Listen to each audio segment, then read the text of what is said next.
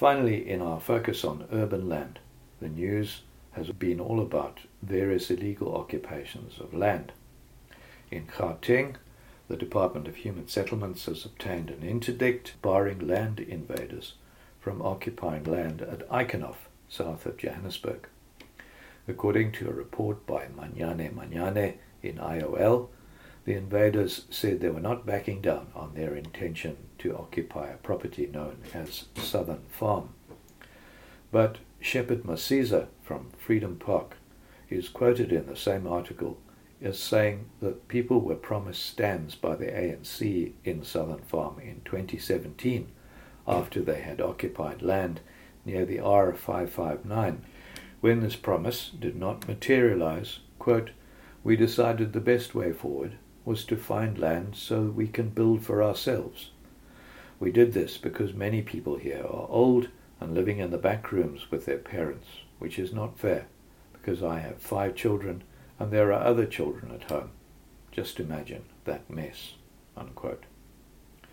Meanwhile, Clive Ndou, writing in The Witness, examines instances of illegal occupation on private and municipally owned land in Msunduzi, local municipality in KwaZulu-Natal, where apparently those organizing the occupation have taken things to the next level, bringing in graders to clear land in preparation for building houses. The leader of this group was reported as saying, quote, We didn't just wake up one day and decide to come and invade. We're reacting on the instructions of homeless people in France, in Mbali and other surrounding areas who have been sleeping on the streets, despite the fact that there is land a stone's throw away that has not been utilized for several years. However, the reporters on The Witness tell a different story.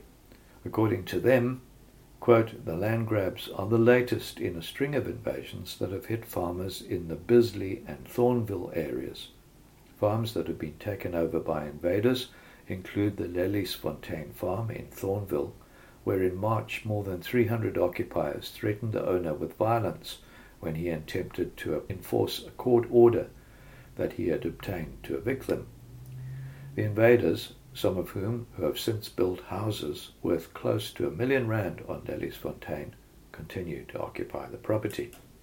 According to the farm owners who have fallen victim to the invasions, the invaders are led by a few ringleaders who, once the property falls under their control, slice it into smaller pieces, which they then sell to members of the public for anything up to 200,000 rand a portion.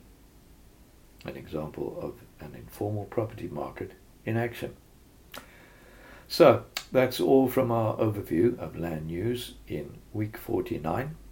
We're not able to cover every land related article published during the week, so be sure to browse the news categories on www.knowledgebaseland to catch up with the other stories which have made the news.